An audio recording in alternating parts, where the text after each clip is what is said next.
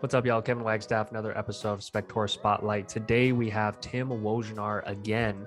Three times he's been on the pod now, uh, this being his third, but he always brings it and he's uh, he brings a vision and he brings his updated thoughts from IEB and he's evolving his way of running and owning and, and leading his company over the years and it's been beautiful to see. So I'm always happy to have him back on. But he uh, he talks a lot about um, knowing your market, knowing your numbers. Um, we talk about growing and leading a team. Um, we talk about how important vision is. Um, we can't talk about that enough, frankly. Um, and then he talks about little hacks and tactics that he uses um, to kind of keep him on track, growing his company to get where he wants it to go. So I hope you enjoy. And uh, again, thank you all for listening can't tell you how much I appreciate um, the notes of encouragement and uh, even guest recommendations. You're always welcome to email um, us someone that you think should be on or someone that you think could add a ton of value. So thank you all for listening. I enjoyed doing these and uh, hope you enjoyed. Tim, you are the first three time guest uh, on the podcast. So welcome back. What's up, man? I, I love it. Nothing much. Uh, how are the holidays? Got, good. Good. Too much turkey. so it, we you yeah, said we, you're at your parents, your folks' place. Yeah. Well, we actually went to go to my my parents and then her aunt's place. So we had to do two dinners, which is is very daunting.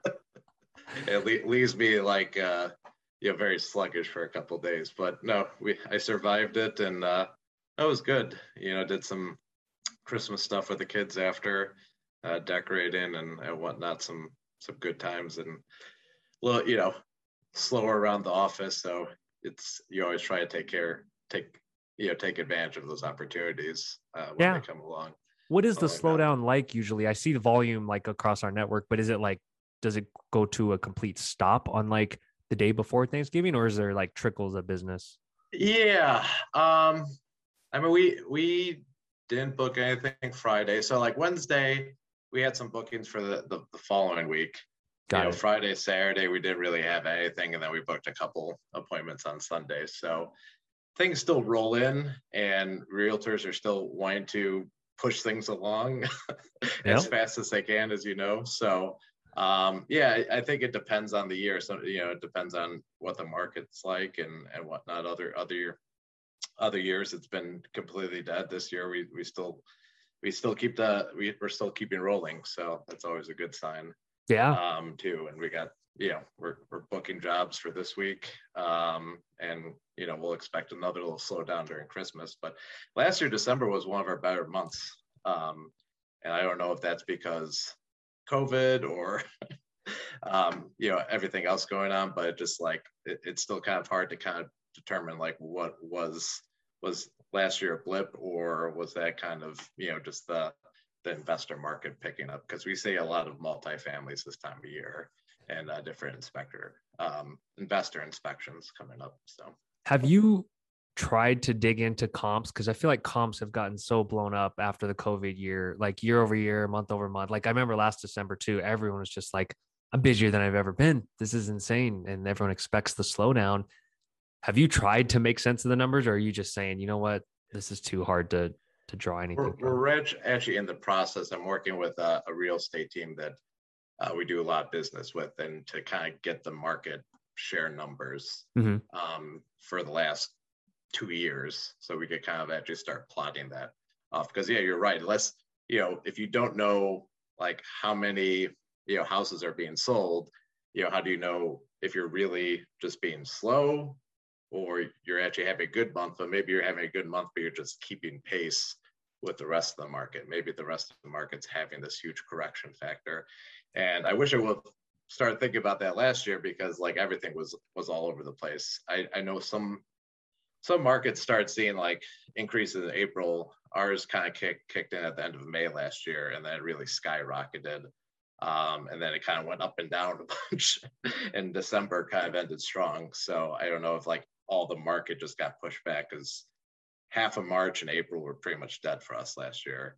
And then right. we started seeing those trends too. But it's a great point. You really need to know your market metrics. And that's something that we're working on as we kind of progress and making sure, hey, when we're actually having these busy months, because um, some of our months right now, like October, um, was actually our second busiest month of the year. And that's typically, it will slow down a little bit um, during that time. So I have a feeling we're gaining market value, but unless you know your data, you, you don't know anything, right? So. Let's dig into that because I, I don't, was this inspired by the Aaron Guyton session at IEB? Oh, yeah. Were you, yeah, you in that one? Yeah. Yes. Yes. And uh, I think, uh, you know, being IEB and just consuming everything that Aaron has, um, there's just so much stuff to really get your get your head around. But yeah, market share is, is such a, is such a big one, um, and really because you know knowing your numbers and coming from engineering background, I, I totally appreciate that too. Just mm-hmm. getting into your numbers and really knowing firmly like where you're headed, where your profit is, you know, where your market share is because uh, you know if you're seeing trends in your market share increase up then you have to start thinking about hiring inspectors right at that moment um, i feel like typically you know especially younger inspection companies they hire way too late for for home inspectors mm. and you need to know your metrics in order to start um, saying hey do we need to start hiring um, you know for next year or for three months from now because when you realize you need another inspector, you know, you're at least three to six months out, depending on who you find, what their skill level is. Can you break down like on a for those listening that are not in IEB, um, let's let let's let them in on the convo. If you could break down kind of the part of what Aaron was getting at in terms of even just understanding basic market share, what that would look like for say uh, a solo guy that's like, okay, well, how do I do that? What does that mean? Yeah. So, I mean, first off, you need to kind of get your markets numbers. Um, and that really depends on your region, right? If you're in a big city area, you know, what, what, we're, what we're doing is we're concentrating on Cook County, which is Chicago and a decent part of the surrounding suburbs that uh, the suburbs that surround Chicago. Um, so you're taking the information from you know, um, if you have access to MLS or if you know realtor who has access, or even, you know, if you're just a sole inspector getting started, just get some sort of publication that might maybe publish publishes that information um, because some information is better than nothing. I think um, everyone knows a realtor that should be able to give them access. Yeah, That's the hope, yeah. right? Everyone's got to know. If you something. have a friend or take them out to dinner, yeah, you know, do, do something just to get the information because it is important. And so let, let's just say I'm just going to keep the, the math simple. So let's say in Cook County, there was 10,000 um, you know, properties that went under contract. Okay? okay. And then for the year, for, for a month, for a month. Okay. For a month. Yeah. So let's say August, there was 10,000 inspections and we did a hundred inspections in the month of August. Mm-hmm. So you divide 100 by 10,000 and that gives you 1% market share. So that means you own 1% of your market. Now you, you want to do that on a monthly basis. And it's always going to be, you know, it's never going to be like, oh yeah, we're, we're steady, you know, because there's different factors. But um, if you plot it enough over time, you should start to see it actually go upward, you know, versus mm-hmm. downward or stay steady. Um, if you start seeing it go downward, that means you're you're you're losing market share. Um, and the reason that's important is like you might be steady in your business, but maybe the market's just really hot at that time. And the market being hot, eventually you're you're losing ground. So when the market maybe adjusts later on, you're actually you know in head going going to get a dip um, in your overall inspections when the market adjusts eventually to that. Um, but same thing for you know, a larger company, you might have a dip one month, but then you look at the number, you actually gained market share because you took a larger percentage of those inspections. Mm. And this is where it comes kind of comes important for like hiring. You know, a lot of you know business owners will look at like, oh, we didn't do as well last month. You know, we need to start, you know, get into scarcity mode and you know, cutting budget and doing all this.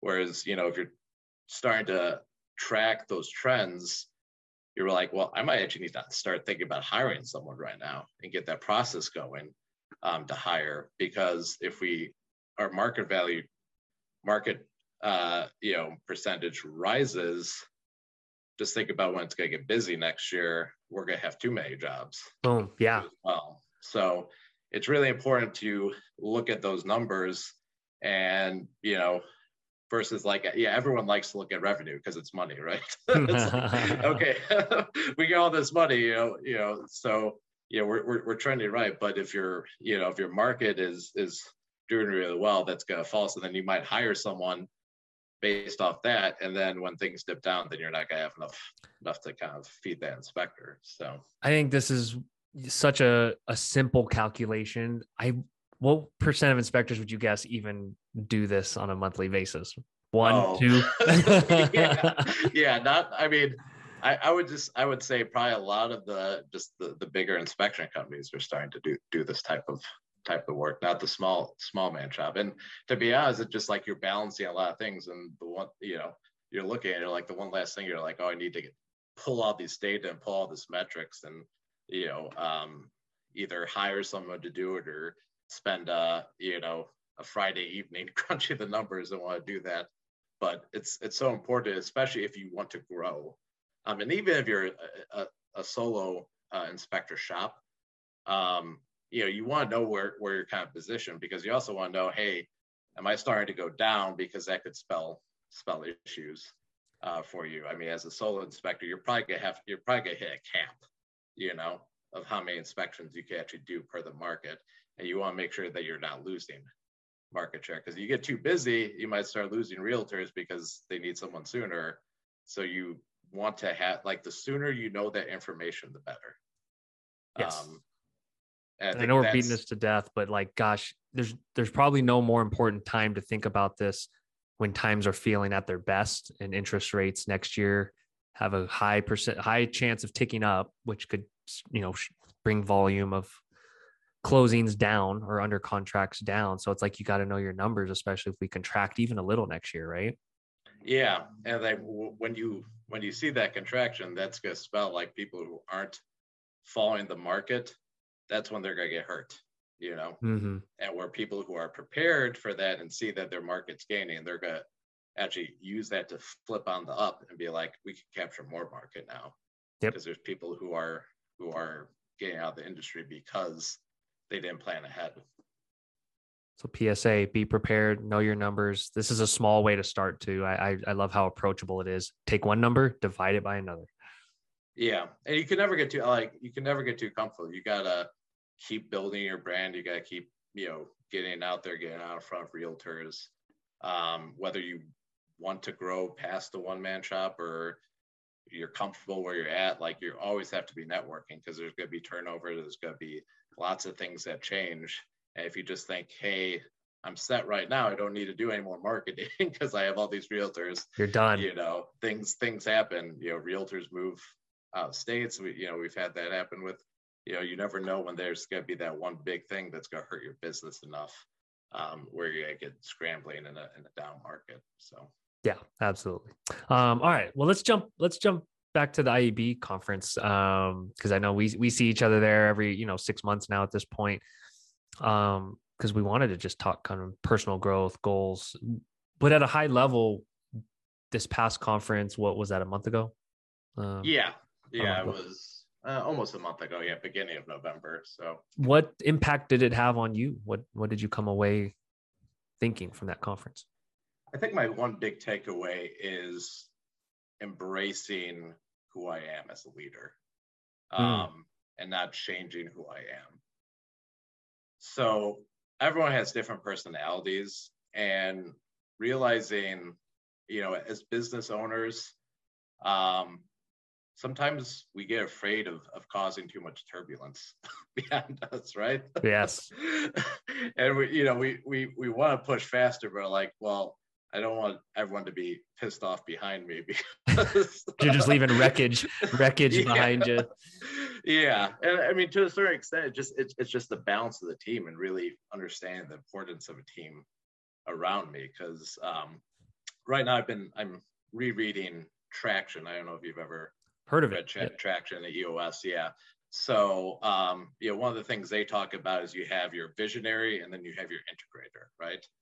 And you kind of need both in an organization. The visionary is the really, really one who they may have 10 ideas a week and maybe one's just great but they're always trying to think of like the next thing how to mm-hmm. kind of push the limits how to go to the um, you know next level whereas the integrator is really the, the person who's going to take that and integrate it into the company and actually make it reality um, and gain the little details right um, and just realizing how much of a visionary um, i am and tend to you know have all these good ideas. I, I could do some integration but really my strength is in you know pushing the vision of the company forward.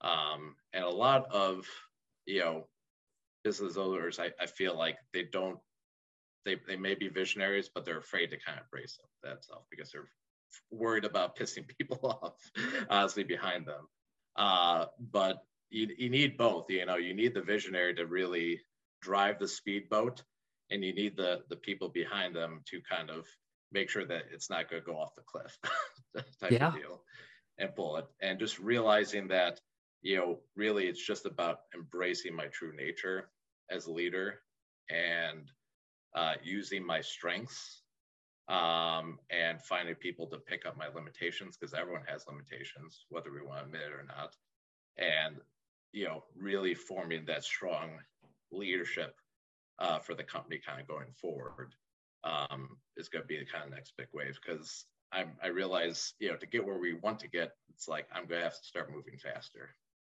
I'm going to need people to kind of, you know, pick up and, uh, you know, kind of be working in my wake a little bit and integrating and really do it to get to the level of company that we want to be. So, what is so one is the team currently set up today with that in place? Is it something you're actively now saying, okay, I know what I'm looking for to kind of work with me? Yeah, we're, we're doing a lot of evaluations on that. Like, okay, where, you know, the, the other thing with traction is talks about, you know, right seat, right person, mm. you know, and making sure that people are in the right seat. So, you know, we're doing some stuff with the pivot ready team system um, to gain some, um, you know, taking some assessments about you know what kind of motivates each individual what kind of role fits each individual and learning to play to each individual's strengths you know versus focusing on weaknesses. Yeah. making sure that the right people are on those right seats. So it's it's evolving um you know we start we're starting to have a structure with you know operations growth and services too but that's going to be the the really big thing is solidifying that group and really how we operate as a leadership team going forward. Because um, that's what's going to separate you know a mid-sized mid-sized company from a, a, stronger company is really everything starting to go through the leadership team yes. some direction versus everything going through the owner. Exactly. owner where you know the owner in that role is more going to be you know accountability for the leadership team and then also visioning was the company where's the next step the company's taking. Yeah got to have those a players around you um, to take it to the next level. For those that are are wondering what like embracing you know your your strengths and who you are as a leader what does it look like when you're not doing that? Like what because I, I guarantee there's a lot of inspectors and companies that don't even know how much they're not leaning into to leading their company and having a vision so like what does that look and feel like when someone is not doing that? I mean, I think I think you feel de-energized. Mm. I think mm. just because you are on the treadmill. You're because you're just you're running. on the treadmill. Like I've noticed that too, and and not saying that like even after the conference, I still notice myself trying to get on the treadmill or trying, we, yeah. trying to force different things. Too, we can't but, wait to get home and get back on the busy, the, the playing office or being on, you know, fake busy. Yeah. And like everyone has different, you know, it's, it's just not like owners of companies, they don't necessarily have to be as pure of a visionary, but when they're not focusing on the things that really in their strength, that you know, you will notice like you're not as happy, you don't have as much energy, mm. um, and you're almost trying to like fake it a little bit, right? Yeah, you just know? push through, you know, soldier up, yeah. whatever, you know. Yeah, because it's almost like, well, if I can't do this, how can I expect someone else to do this? And that right. that's that's not really the attitude. Like you need a team around you you know everyone you need strengths because you are you know you're not just bringing in a team of you know three other people on your leadership team to help you. Is not just you know increasing your strength by three times it's increasing it by 30 times. Because mm-hmm. you're really honing on every, each individual strength and how they kind of work together within the team and make decisions. So you know just the, like think about where you are bottlenecking your your company right? And usually when you're where you're bottlenecking that's because you're trying to fake it till you make it with something that is either you don't you don't feel comfortable with, you just hate doing, and it, it has you know there's been things where I'm just like, why has this been on my to do list for four months? Eh, it's clearly not something you want to do. Yeah, it's something I don't want to do. it doesn't it doesn't drive me forward. But what if if you find those people where those are the things that they want to do, you know, those are the things that they want to focus on, and really now you're covering, you know, you're covering the blind side you're covering your blind side by bringing in people who are going to protect you and cover your limitations so you could really focus on you know driving down the field what are some of those tasks that for you that uh, I I know I have some. What are some of those things where you're just like, I never get around to doing this? Um, ordering business cards for the inspectors was a big, big yeah just a logistic just a logistical task yeah and just like i'm just like what you know at the end of the day i'm just like okay why am i taking you forever know to do this. forever to do this versus just be like hey who wants to do this? Or who would this order? Or if we could find someone internally like pay a graphic designer hey you know match all this stuff up and whatnot pay the couple hundred extra hundred dollars just to have it, you know, taken off the plate. Um, and a lot of times you, you get like, oh, well, it's like, oh, I shouldn't pay that couple extra hundred dollars, but how much mental energy every week that just being on your to-do list is Ooh. that costing you? And that's what we can't measure, right? The mental tax, the energy that you think, you know, spend thinking about that. And that's why it happens because we can't measure it. Yeah.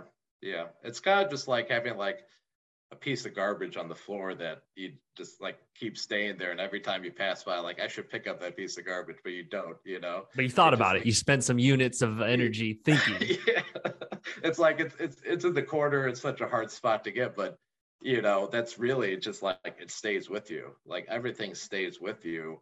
Um, you know whether you know if it's a item that you're like you think you should be doing. Um, I think Getting Stuff Done is another good book.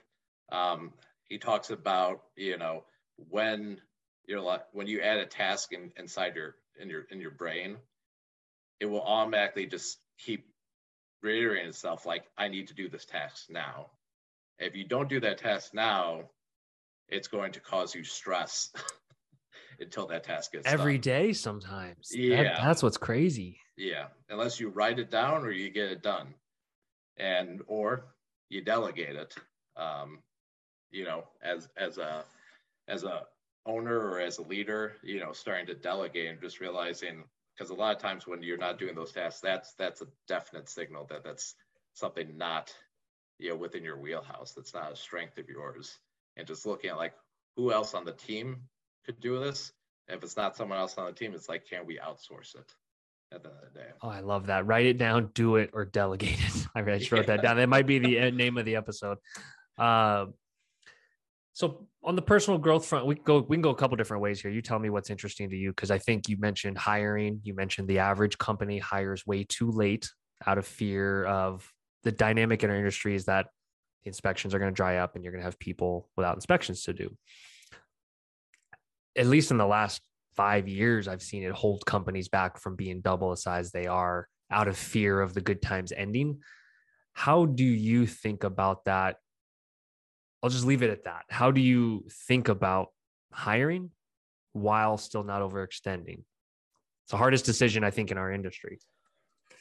Well, I think everyone looks, and this was myself included, everyone looks at the long term, right?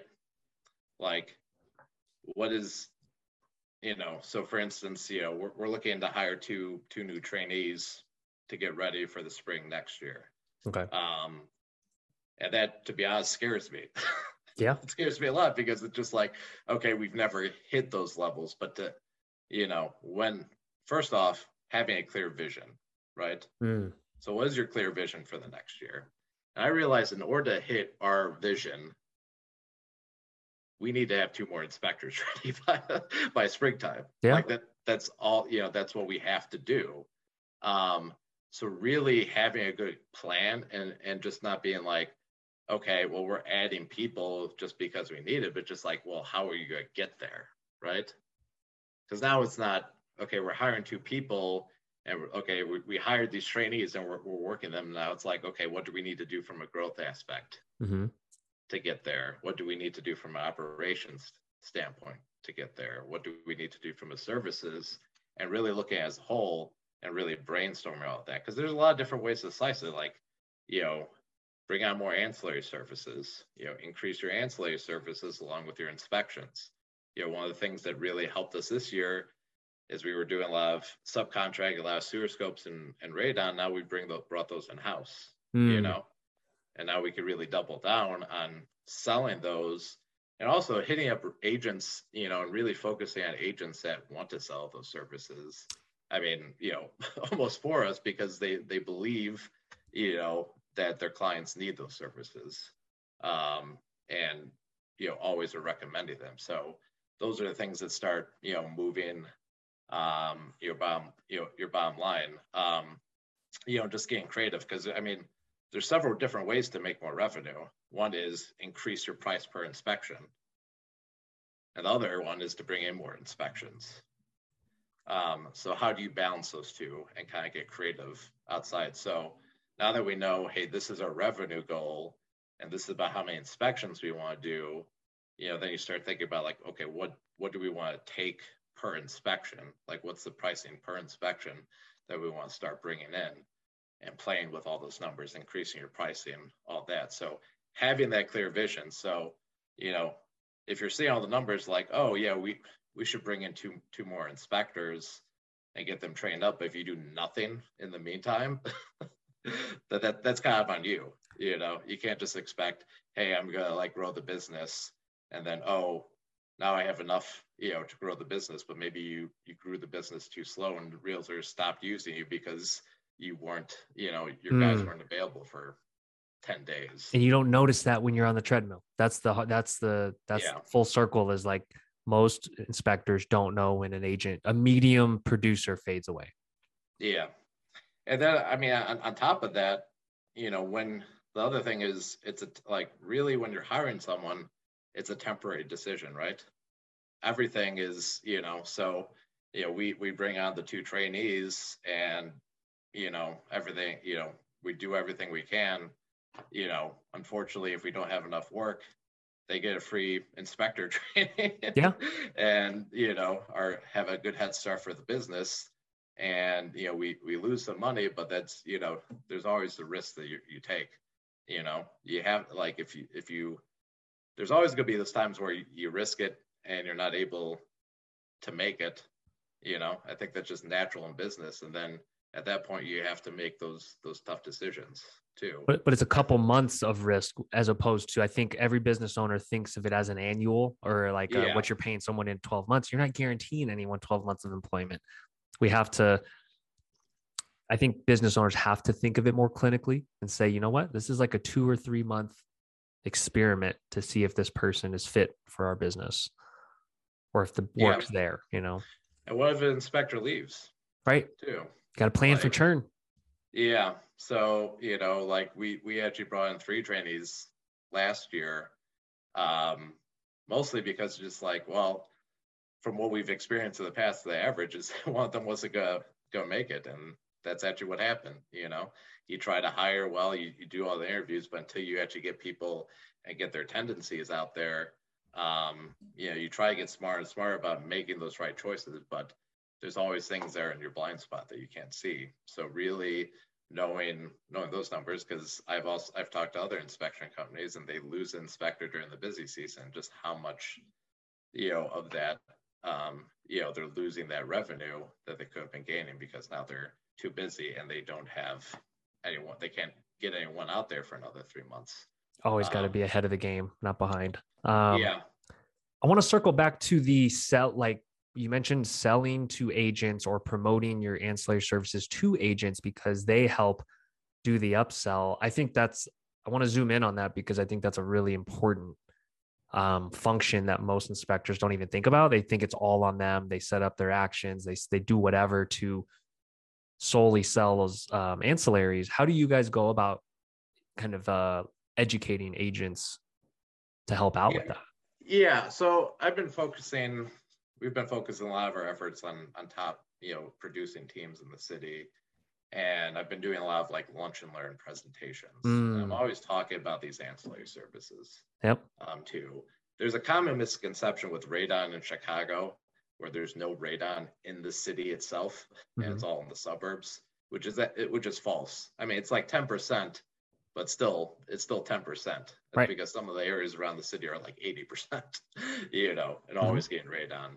Um, but I've had a lot, a lot of agents who are like, telling their clients, "Oh, don't get radon in the city," and I, you know, I'm just upfront with them, like, why would you tell someone not to get radon um, and get that risk put on you? Because if there is that 10% chance, and they do come out, and someone gets cancer, who's going to be? Who are they going to come after? right. That? That's big liability. So, big liability. Yeah. So there's a lot of like, and a lot of realtors still talk about, you know, oh well, there, there's no no on the city and they probably heard that from another realtor you know another realtor. So it's it's about correcting those misconceptions. And then like for sewer scopes the like in the city it's you know it's a slam dunk. And we've had realtors like our number one callback is for you know water coming back through the sewer line. And a lot of time you know most of the times they didn't get a sewer scope done. Um, so you know just giving them hey this is a major expense if there is something wrong, you know, they're going to call you back, you know, so it's, you know, it's, it's, you know, there's, there was a case where we did new construction, um, realtor, like I, I wouldn't have even thought of doing new construction, um, for a condo building, but the, the previous, the, the buyer was moving from Phoenix, they had a sewer issue. And when our guys stuck down, they, they routed some things wrong. It was a 20 grand fix. Ooh to have the Super. I just tell them stories like that, and it starts, you know, it it sells them and it helps them sell to their clients, because ultimately, the realtors are going to be the, they're going to we're going to try to sell a service, and they're going to go back to the realtor, right? Right.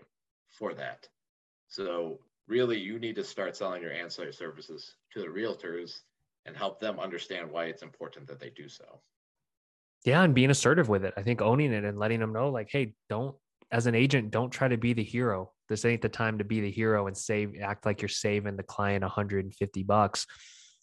It's not the time to do it. And i think there's hopefully we can help inspectors here with some language of how to do that but i think you're a good example of how lunch and learns perfect time to do that. Yeah and they they eat this stuff up you know?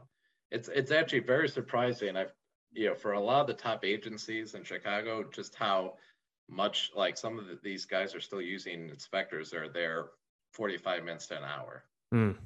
And they haven't had that type of education. So just don't assume that since they're a seasoned agent that they know this because they've probably heard a lot of stuff secondhand or haven't had an inspector come in.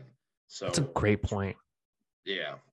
So, and I mean, some of it, like some reasons you you understand why they're using the cheap guy because they're valuing, but there's a lot of good top you know producing agents who really want what's best for their client and it's about educate like a lot of these ancillary services like they haven't been as round as as much as home inspections. True. So agents are still learning about them and learning you know when when they should sk- schedule them too. And they want to know that information. The good agents want to know that information.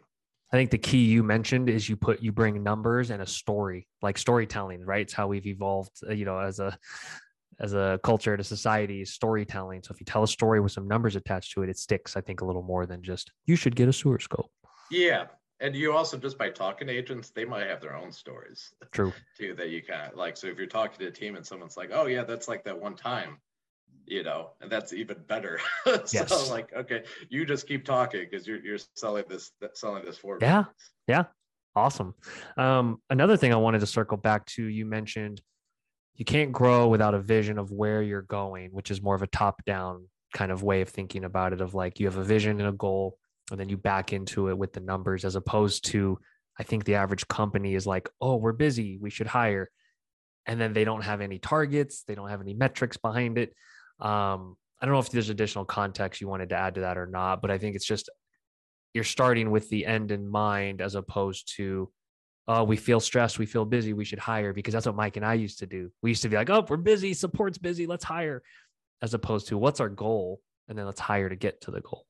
Yeah. Um, I mean, home inspectors, you know, for like new construction, we're, we're going off plans, right? And if like you know, a contractor, we went to a new construction inspection, you know, doing pre-drywall and they didn't give us any plans. And like, what would we think about that? right, right. they're like, oh, they don't know what they're doing. They don't like, there's a lot of details that they're probably going to miss because they don't have plans. It's the same thing for, you know, one, the biggest thing that really started growing my company is just the mindset of like where, where I wanted to go and the numbers I wanted to hit. Um, and just started thinking in terms of that way. Because there, I mean, there is that like law of attraction manifestation. It's just like you, you have to think it before you can create it, right? So if you want to grow a big company, you have to think about what that company would look like and the details. And the more you get into those details, they start coming to fruition and they start building off each other. Um, so you really, um, you know, just visioning and just saying like, you know, you, you, you sit down and you're like, I want to triple my revenue next year. Well, what does that look like? What does your team right. look like? Who do you have to surround you like yourself? How are you gonna get that business? Um, how you know? So like you want to do, let's say you did three hundred thousand dollars in business this year, so tripling is nine hundred thousand. Um, so how do you get to those numbers? And really breaking it down. Um, a lot of companies are like, "Oh yeah, I want a triple revenue," and then they stop at that. Stop. they stop, and then you know it's just like you're you're you know you're chucking at the dartboard blindly. Um, you need to have very clear expectations, and even for me, like I, I realized I just need to get that much clearer. Um, so you know, starting from place, you know, it's all about getting clear about where you want to go. Um, I think it also starts like why do you want to be triple the yeah, why? Yeah. why? Like some you know a, a, solo inspector who is completely satisfied with doing solo inspections and maybe build a little team office you know so he's not deal he's just being able to concentrate that's perfect you know? I mean you're happy what why do you want to grow anymore? Um like for me like the whole reason is i want to have an impact on people I want people to come into work and realize that they matter. You know, I want them to first matter to themselves, you know, for from for the work they're doing, but know that each and every employee comes into that door matters to me. And that's why I want to grow. I want to hold that vision where I am impacting every employee um, that comes through the door. And in turn, we're impacting our, our clients, our realtor partners, and our community. So let's give people some actionable uh, steps here for the ones that aren't aren't always thinking this way because I know you know we get lost in the day to day, the week to week, and then poof, you know, another month goes by or quarter. Uh, isn't the kind of IEB way of like take one hour a month to start, or like you know what did you how did you start on this journey? What what was your actionable steps of like I took thirty minutes to think about my why or whatever. Um, I mean, I think I think a couple things is, yeah, I mean, for me, I probably, if I were doing it all over again, I would do it differently. I would first make sure I have everything written down. I like, I'm mm. not, I'm, I'm not very good at like writing and, and doing like, doing my own visuals and, and drawing stuff out like that. Um, so I like I had a lot of stuff in my head. I just I just realized that okay, this was the vision I had. I had very solidified in my head. So really getting solid on that. So whether it's like writing out, I mean, as simple as either writing out or at least coming up with if someone asks you what is your why, you should be able to spout out like that, right? Right. Like one sentence. Like what is your why behind it? And then really getting you know crystal clear on okay what is your mission behind the behind the uh, company, which is which is your why. What is your vision for the company? Like, where do you want to go? Do you want to be a, a five inspector company? Do you want to be a 20 inspector company? Do you want to be a thousand inspector mm-hmm. company eventually down the line? Um, and really getting crystal clear about that. And then I would say the next biggest thing is take actions. Like take the actions to get to that step. Like one of my most nervous things that like things I was most afraid of was just to hire that first full-time guy next to me um, because I'm like, how am I going to support him? Right. I did anyways. And guess what? I was able to support him because I had a vision that this was going to work out and I was going to, and then realized once I hired him, I had to take steps to support him and find him enough work. Do you feel writing down and thinking about that vision helped give you the confidence to actually jump off the diving board and hire him? Yeah. Yeah. I mean, I, I think just focusing on where I wanted to be and the reasons why I needed that next person and what was really going to open up for me. Because honestly, like as much as just hiring one inspector, that allowed me to do so much more with the business, right? And a lot of people look at people as expenses, but people are investments and they're the best investments you're going to make, mm. right? Hiring someone who is a great employee is going to make you is going to make you more money. Hands down, 10x, yeah. 100x sometimes. You know, because that that person's going to represent you well. They're going to fill in your gaps, like we talked about earlier, and you know they're to free up your time, right? Because if if I if I didn't get some more free time, I I didn't have that time to be a visionary and to think, okay, what's the next step, and how do we grow from here? and how do we you know how do we deal like you know there, there's so many other things we're, we're working on like a concierge type program now and bringing that all in house and like yeah how do we really expand because our mission to our end clients is we want them to have a six star experience. We just don't want them to come in and have a home inspection. We want to be there to support them through the whole real estate transaction and beyond. And beyond. Yeah. Um, and i think that's going to be a big part of our industry is like you know that's why there's so much you know porch and all these big mm-hmm. companies are, are buying us up. It just um you know kind of reminds me i forgot what the book, book was called but talked about how target was using you know artificial intelligence to actually um figure out based off shopping patterns when someone was pregnant. Ah actually, right right. i think they actually got in trouble for that but the reason why they were doing that is because they realize that the, the people who are their ideal clients are new parents.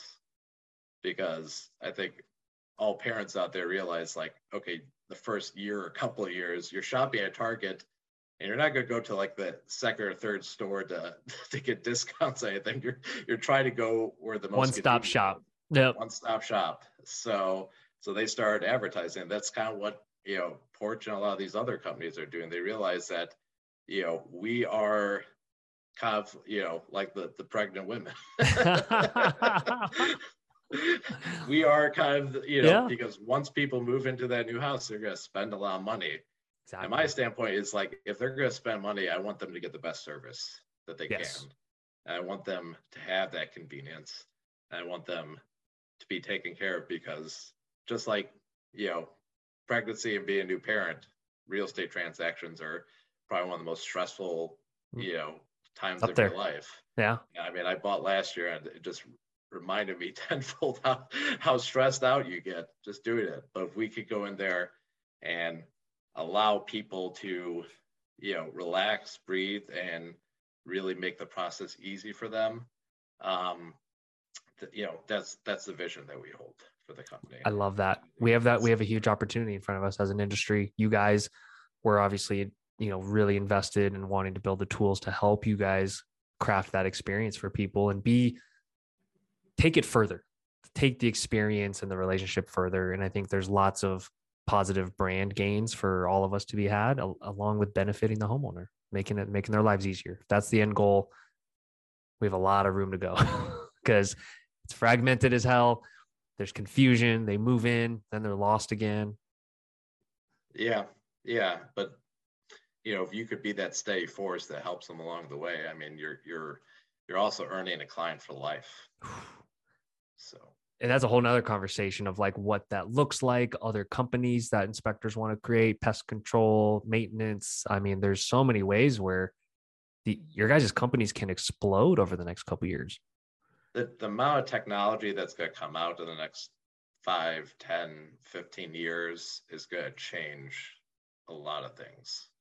There's there's a lot of cool things coming and hvac electrical um, smart homes you know that i mean we're, yeah. we're got, like you, you, start seeing it and you know i laughed when the first you know alexa same. Amazon thing came out. I have four of them in my house all, all, over uh, you know and and uh it, you know it's convenient and that's what people are going to go. And the other thing is the more and more technology comes out i feel like the less the less the homeowners actually know.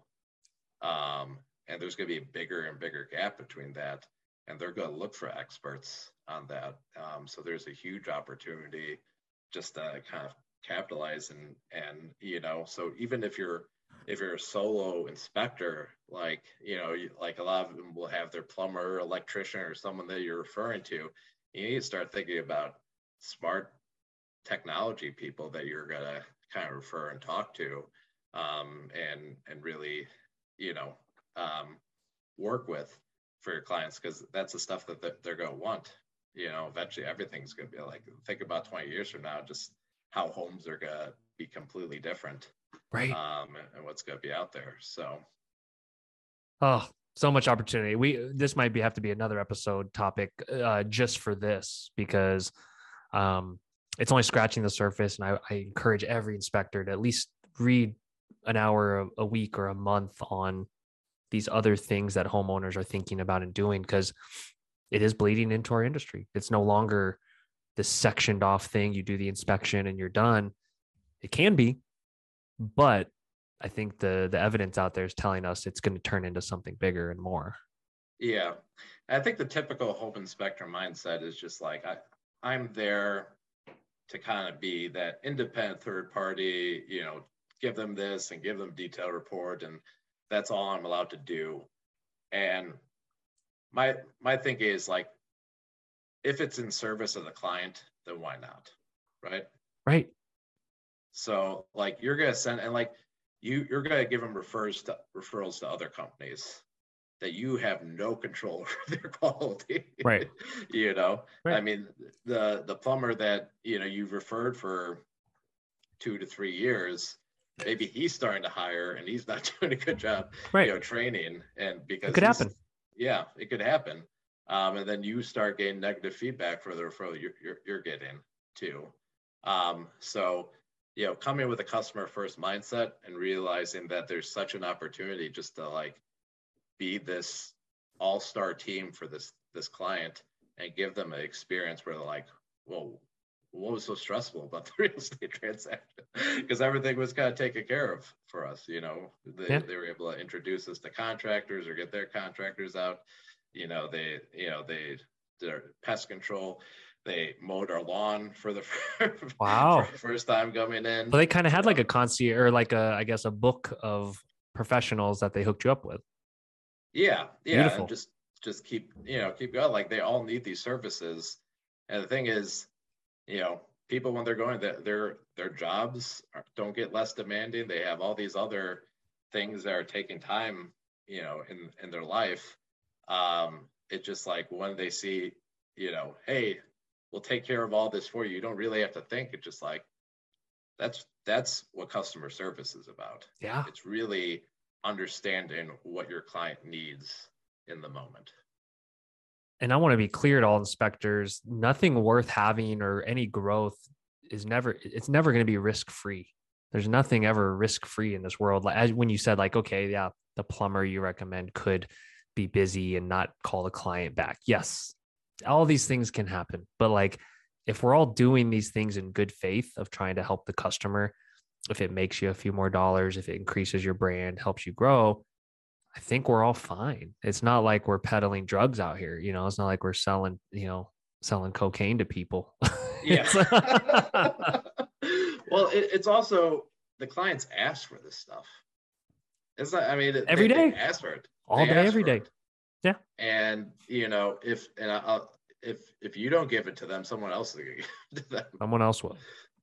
So if you come in with like, you know, we are going to take care of that client from booking the inspection until they're moved in and hopefully beyond that point, you know, like that that is a that's a great company.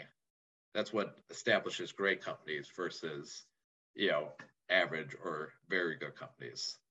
If you want to be great, you have to think about how am I providing that exceptional experience where that person's a client for life and they're going to start referring you. And that's really where you you know start building traction. It's when you provide exceptional experiences to people. I love how you think about all this. Um, well, we got a couple minutes left. What do you want to dig into? I know, are, are there other personal growth things you wanted to? Yeah, I mean, I, I've been, you know, one of the things, you know, for people who are, um, you know, inspired to grow their companies and and you know grow large companies, it's just I think the biggest thing that gets misunderstood is like you have to do a lot of personal work. Mm. You, you really have to get between your two ears and understand you. And that's, you know, that's kind of been my, you know, of all the company growth, that, that's been my biggest um, concentration point over the last year and has been most rewarding. It's just like, you know, understanding who you are as a person and what your limiting beliefs are and you know also how to deal with your emotions um you know men don't don't like to express emotions but everyone has them you mm-hmm. know? And you think if you're you're afraid that makes you you know less than a man or you know less than a business owner. But i guarantee you every business owner deals with fear on a daily basis.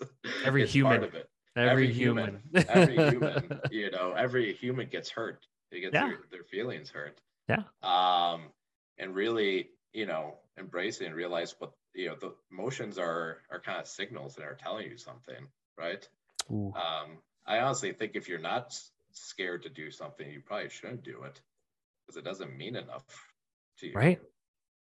You know if you if you're not getting emotional about you know i mean ultimately like when you get hurt by by someone it means that you you wanted something you know you want to connect or you wanted to to make a difference to that person. I think that's you know you're striving for stuff. So really on eh, getting you know control of that, and then just realizing you know hey like there's times where I just realized there's just this one event in my life that had just you know changed me. You know how I looked at things too, um, and like limited belief that I wasn't good enough. Um, you know, and, and ultimately too, just understanding where you came and all your hard hardships the beautiful thing is that that really inspires your vision too you know? I i came up with the vision of you know and the mission to that i want people to feel like they matter because i didn't feel like i mattered very much when i grew up. Mm. you know i feel yeah. like I, I didn't get the attention that i wanted when i was growing up. And i didn't feel like you know i contributed um, a lot you know? And that's that's hard for me to say. Yeah.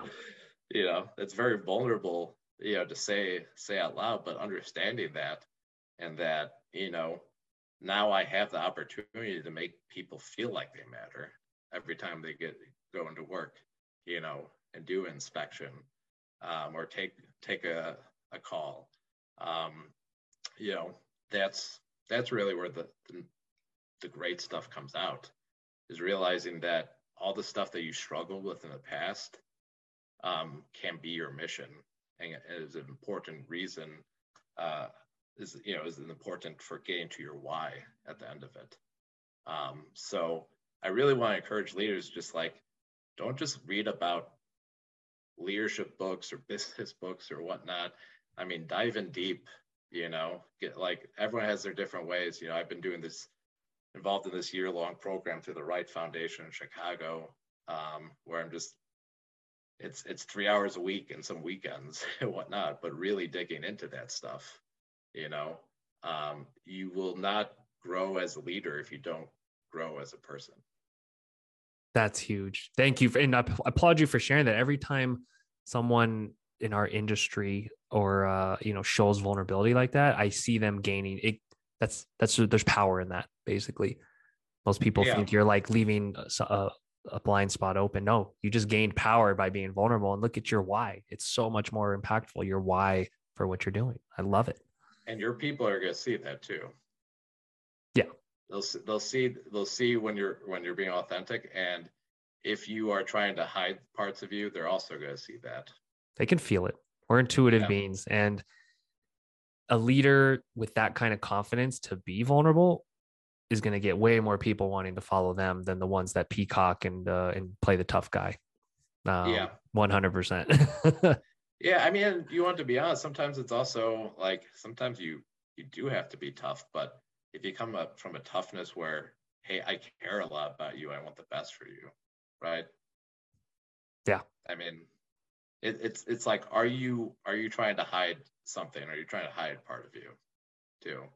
Because I mean, that's another thing. Like anger, like I had a lot of limiting beliefs about anger, but there's there's good that comes out of it I mean, just think about the motivating force and just be like, if you're not satisfied with with your team's results, like you need to show that you're angry sometimes. You need to show that emotion because if you just keep it in all the time, you're you're they're like, no one's happy now. It'll come out in the wrong ways. It'll yeah. come out in the wrong ways too. But if you come out like, you know, I'm angry with these results because I expect better from you guys because I know there's more from you guys.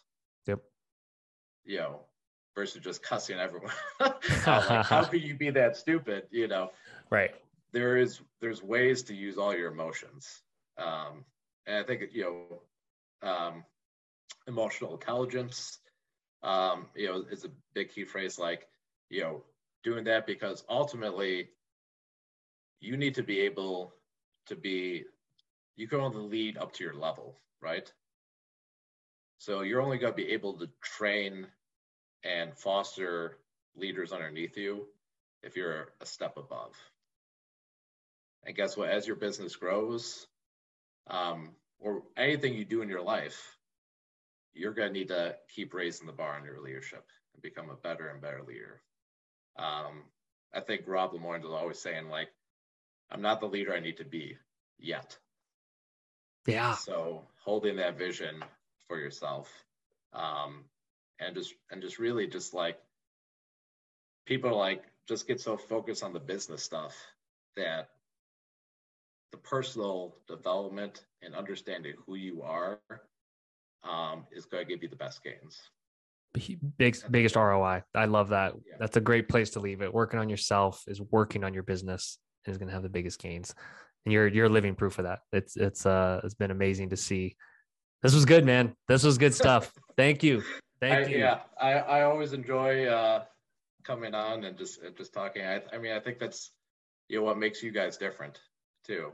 Just uh, just what you and Mike do and really caring about the community. And you guys are owners and business owners and are trying to move the industry like like we are.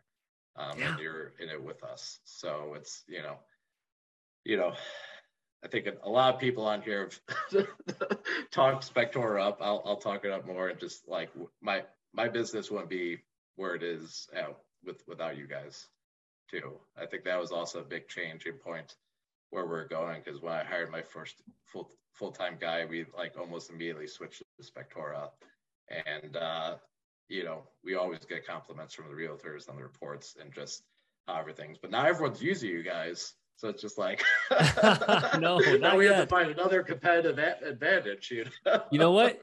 We'll cook something up. There'll be something. There, will be something we can cook up uh, a technological advantage. yeah. Well, no, and you know that's that also comes with the vision. It's just like okay, yeah. how you separate yourself from everyone. Like you know, using Spectora will eventually be par for the course. You know, but a six star experience will not, and that's the yes. beauty of your yes. vision. Is like no one's going to copy that like in mass. Yeah. So how how do you really you know up your game? And maybe it's not you know everyone does it a little bit differently, but how you know what sets you apart? You know? Love it. All right, Tim. So much wisdom as always, man. I appreciate you taking time, and uh, I'm sure we'll do this again, brother. All right. I'll see you next year. All right. Yep. Talk to you soon. Take care. Thanks, Kevin. Bye.